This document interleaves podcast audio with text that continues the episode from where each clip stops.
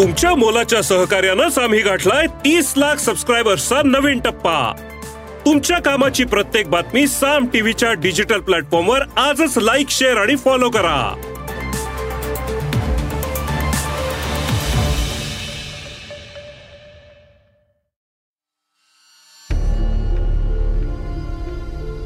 नमस्कार. मी प्रसाद देशमुख आणि आपण ऐकत आहात सरकार नामाचे विशेष पॉडकास्ट राजकारण.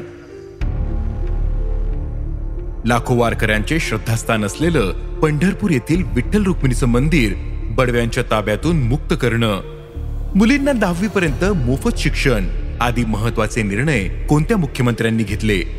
याची माहिती नव्या पिढीतील बहुतांश जणांना नसेल. एकवीस जानेवारी एकोणीसशे ब्याऐंशी ते एक फेब्रुवारी एकोणीसशे त्र्याऐंशी अशा अल्प काळासाठी मुख्यमंत्री पदावर राहिलेले बाबासाहेब भोसले यांनी हे निर्णय घेतले होते. स्वातंत्र्य लढ्यातही ते सहभागी होते. तत्कालीन मुख्यमंत्री बॅरिस्टर ए आर अंतुले यांना कथित सिमेंट घोटाळ्यात सहभागाच्या आरोपावरून राजीनामा द्यावा लागला होता. काँग्रेसमधील दिग्गज नेते मुख्यमंत्री पदासाठी रांगेत असताना त्यांना डावलून बाबासाहेब भोसले यांना मुख्यमंत्री करण्याचा धक्कादायक निर्णय तत्कालीन पंतप्रधान इंदिरा गांधी यांनी घेतला होता. मुख्यमंत्री मराठा समाजातीलच करायचा होता. मात्र तो जनाधार असलेला नसावा. या पक्षश्रेष्ठींच्या या भूमिकेतून बाबासाहेब भोसले यांची आश्चर्यकारकरित्या निवड झाली होती. स्वातंत्र्य लढ्यात सहभाग घेतल्यामुळे बाबासाहेब भोसले यांना तुरुंगवास झाला होता. त्यावेळी तुरुंगातच त्यांचा साखरपुडा झाला होता. अंतुले यांची मुख्यमंत्री पदाची कारकीर्द खूप गाजली होती. त्यांनी अनेक ऐतिहासिक निर्णय घेतले. त्यातूनच त्यांचे पक्षांतर्गत विरोधक तयार झाले. कथित सिमेंट घोटाळ्यात त्यांचं नाव आलं आणि मग त्यांना खुर्ची सोडावी लागली. त्यांच्यानंतर वसंतदादा पाटील हे मुख्यमंत्री पदाचे प्रबळ दावेदार होते. त्यांना महाराष्ट्राची खडानखडा माहिती होती. जवळपास प्रत्येक गावात त्यांचे कार्यकर्ते होते. त्यामुळे ते पक्षश्रेष्ठींच्या कह्यात राहतील यांची सुतराम शक्यता नव्हती. आणीबाणी उठल्यानंतर निवडणुकीत काँग्रेसला विजय मिळाला होता. इंदिरा गांधी पुन्हा पंतप्रधान बनल्या होत्या. त्यामुळे सर्व मुख्यमंत्री आपल्या ऐकण्यातले असावे याची काळजी त्या घेत होत्या. महाराष्ट्राचा मुख्यमंत्री मराठा समाजातीलच करायचा होता. मात्र तो जनाधार नसलेला नेता नसेल याची ही खबरदारी इंदिरा गांधींनी घेतली होती. शिवाय बाबासाहेब भोसले हे स्वातंत्र्य सेनानी तुळशीदास जाधव यांचे जावाई होते. काँग्रेसमधील काही लोकांनाही वसंतदादा नको होते. बाबासाहेब भोसले आपल्या कह्यात राहतील असं त्यांना वाटायचं. या सर्व घडामोडींमुळं वसंतदादा पाटील यांचं नाव मागे पडलं आणि पर्याय म्हणून बाबासाहेब भोसले यांचं नाव समोर आलं. बाबासाहेब भोसले हे उच्च विद्या विभूषित होते. त्यांनी लंडन येथील बार ॲट लॉ ही परीक्षा उत्तीर्ण केली होती. म्हणजेच ते बॅरिस्टर होते. मात्र ते मास लीडर नव्हते. पक्षातील आमदारांवरही त्यांची तितकीशी पकड नव्हती. अर्थात हे नंतर सिद्ध झालं. बाबासाहेब भोसलेंचा जन्म पंधरा जानेवारी एकोणीसशे एकवीस रोजी सातारा जिल्ह्यातील तारळे इथला. कोल्हापूरच्या शहाजी लॉ कॉलेजमध्ये त्यांचं शिक्षण झालं. एकोणीसशे एक्कावन्नमध्ये त्यांनी लंडन येथे बार ॲट लॉ ही परीक्षा उत्तीर्ण केली. तिथून परतल्यानंतर पुढची जवळपास दहा वर्ष त्यांनी वकिली केली. नंतर ते मुलं पत्नी यांच्यासह मुंबईला राहायला आले.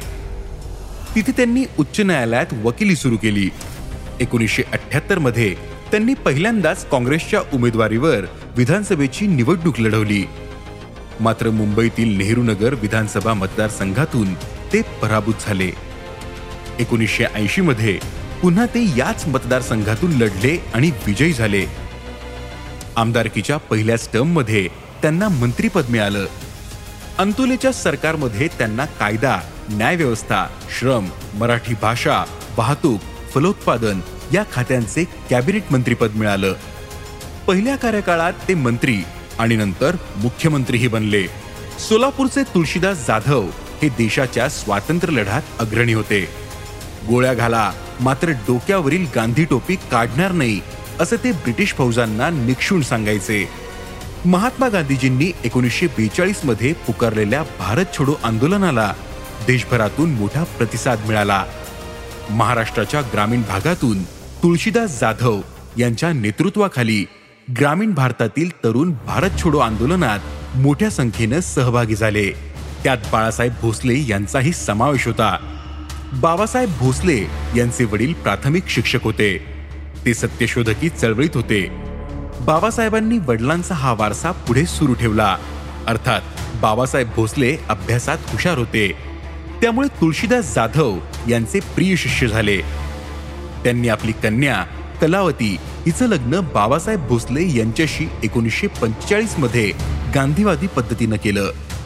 तत्पूर्वी त्यांचा साखरपुडा तुरुंगात झाला होता.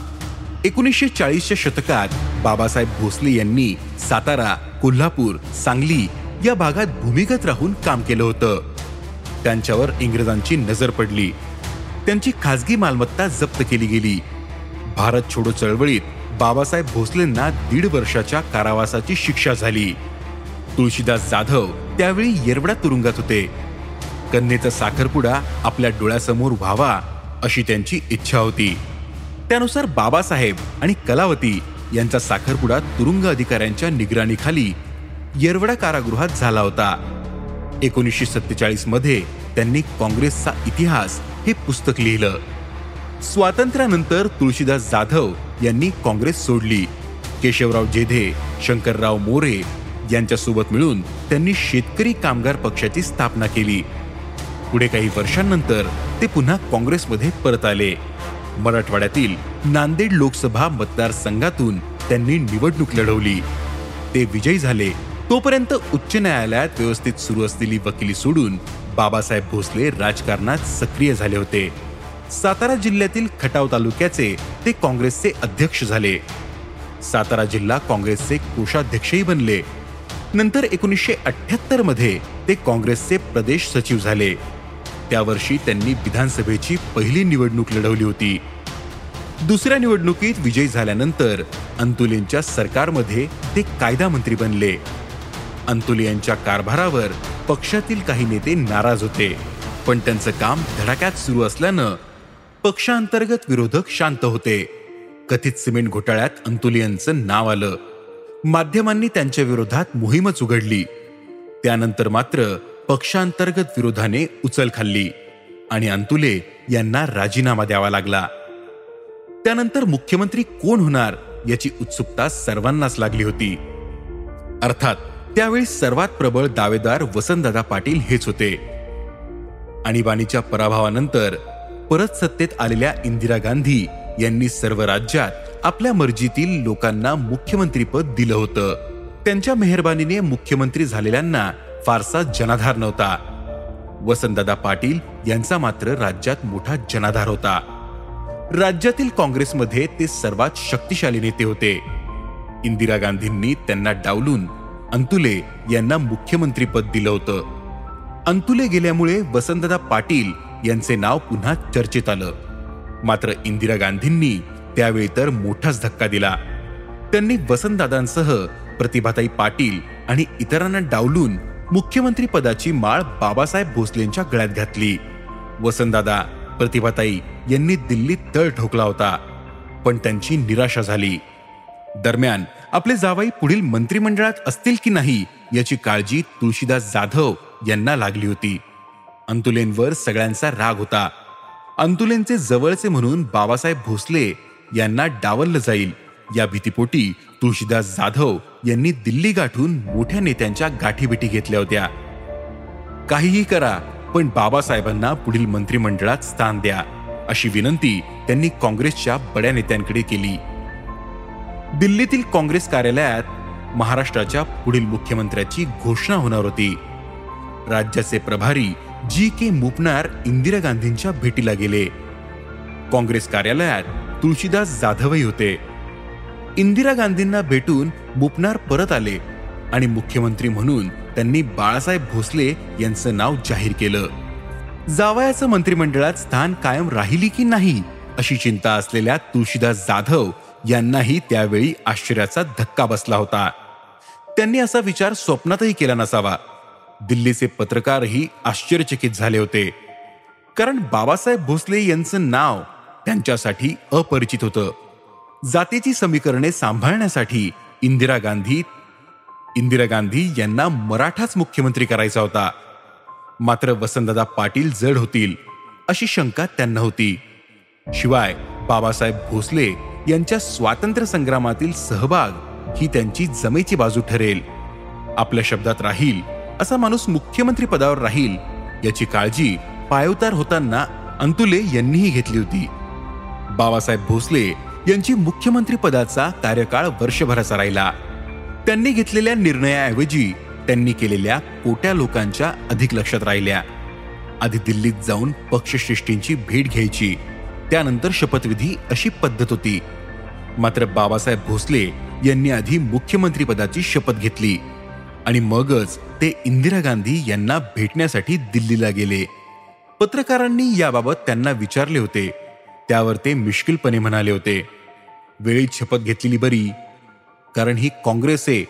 येथे शपथ घेतल्यानंतर राज्यपालांसमोरच्या रजिस्टरमध्ये सही करण्यादरम्यानच्या वेळेत परत बोलावलं जाऊ शकतं.